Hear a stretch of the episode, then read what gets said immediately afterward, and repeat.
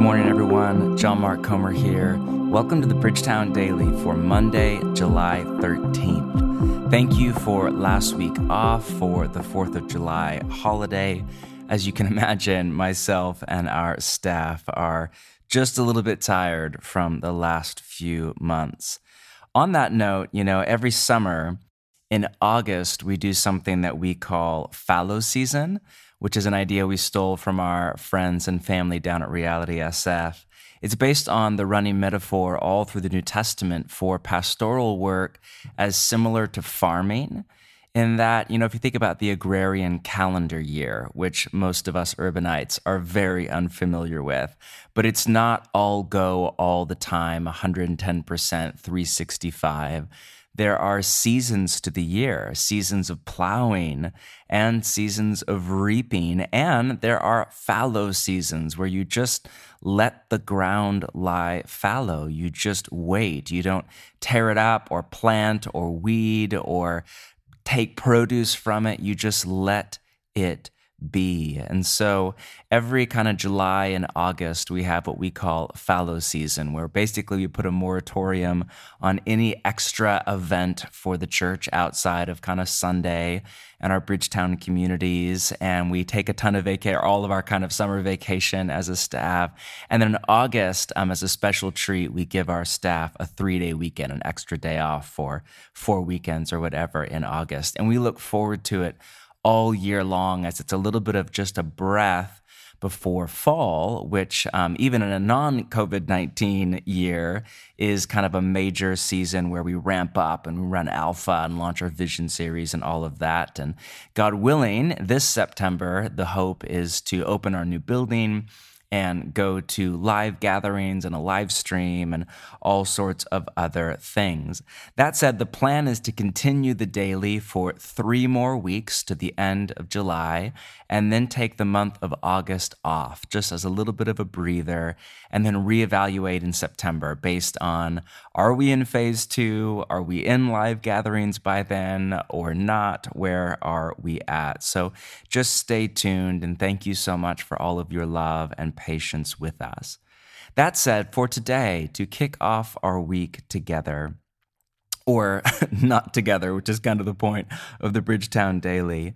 There's a scripture that I read a few days ago on my Sabbath that I just keep coming back to. It's from Psalm 39, where the poet has this prayer Show me, Lord, my life's end and the number of my days let me know how fleeting my life is. You have made my days a mere handbreadth. The span of my years is as nothing before you. Everyone is but a breath, even those who seem secure.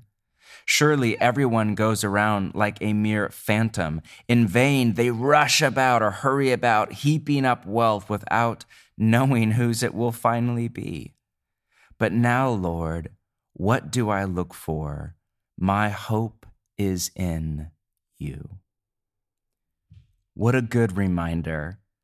I love that line from the middle of the poem. Let me know how fleeting my life is. What a great word, fleeting. Makes me think of that beautiful and iconic line in James 4 about how life is like a vapor. It's like smoke at the end of a candle. It's like your breath on a winter morning.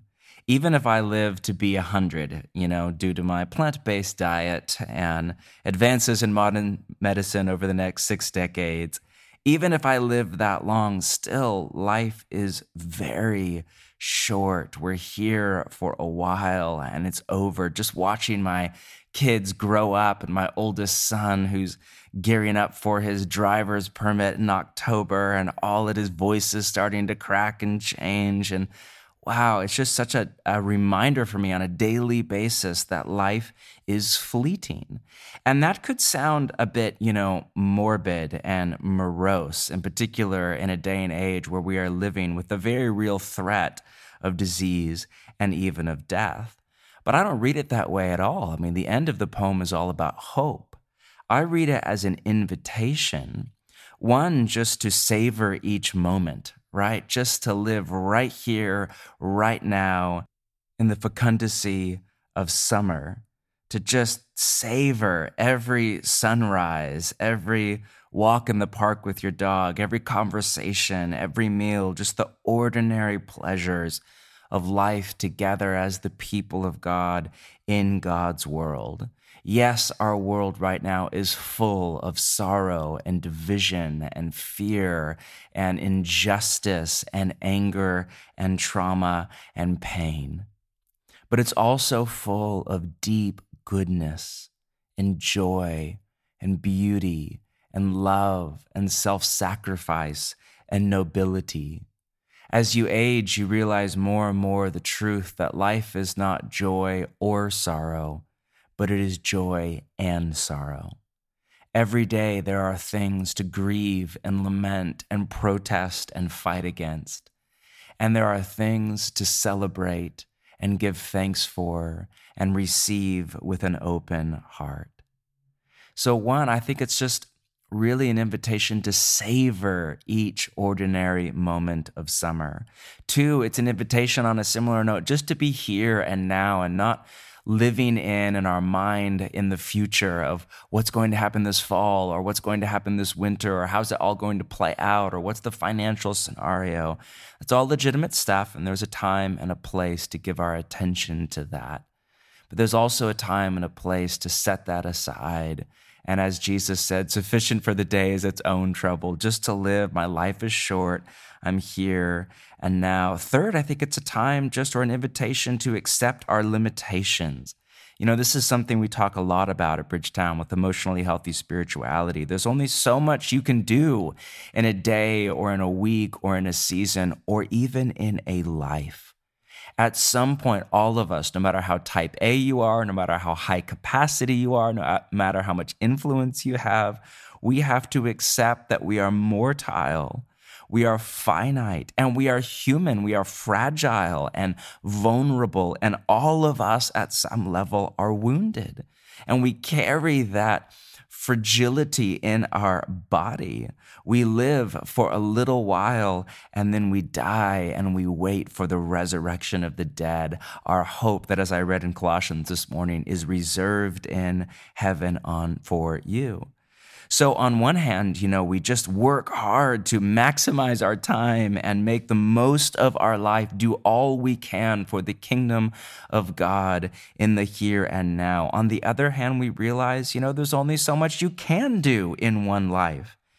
And the kingdom of God is now, but it's also not yet. And that's okay. It makes what we do all the more precious and important and valuable and meaningful. And finally, I think it's an invitation to hope, to realize that even when our day to day existence is full of pain, disappointment, hurt, sorrow, disease, unemployment, loss, tragedy, fear, that's okay. Life is fleeting. There is a hope for us. This life is not all there is. This socio-political reality we're living through is not the kingdom of God. It's not. There is a government that is coming where the government will be on Jesus' shoulders, and he is the Prince of Peace. That day is, it has started, but it is for sure not all the way here yet, but it is coming. And we live with hope that this life is not all there is, that one day what happened to Jesus will happen to all of us death, pain, hurt, rejection, followed by burial, followed by the resurrection of the dead and life with God in his world. Which brings me back to the end of Psalm 39, the closing paragraph. Hear my prayer, Lord. Listen to my cry for help. Do not be deaf to my weeping, right? My emotional pain. I dwell with you as a foreigner a stranger as all my ancestors were. Now that's really interesting. I dwell with you as a foreigner, as a stranger, or in our language, as a refugee. Made me think of Jamie K.A. Smith, the philosopher's recent work on St. Augustine. He has a beautiful book called On the Road with St. Augustine, and he writes about what he calls Augustine's refugee spirituality You can think of the felt experience of a refugee, which again, I don't know that experience from the inside, but I care about it a lot as a follower of Jesus and a strong, long tradition of a call for us to care for the refugee in our city and our nation. But if you think about the refugee, I'd imagine it's a feeling of, of being somewhere, maybe even being somewhere good, but feeling out of place and feeling homesick for the place that you know you belong, but doesn't exist right now. That's kind of, I think, the felt experience at an existential level or a spiritual level for a follower of Jesus in the world in general, in particular in the late modern secular world that we call home. We're a refugee, we're here, and there's things about here that are great. But yet we know there's a homesick ache in our heart for a world that we know we were made for, but doesn't right now exist in full. And we live in that hope. Our life is fleeting, it's short, it's hard, it's wonderful. And we wait together for the life that God has for us. So may you savor each moment today. May you live in the here and now. May you accept your limitations and may you live with deep hope in God. Take a moment, even now, as we end our time, just to ground yourself in your body, to ground your feet on the floor, to breathe deep that summer oxygen into your chest cavity, to receive all of life the pain and the joy, the sorrow and the gratitude, the lament and the celebration, to just breathe all of it in and all of it out in grateful trust to God. Peace be with you.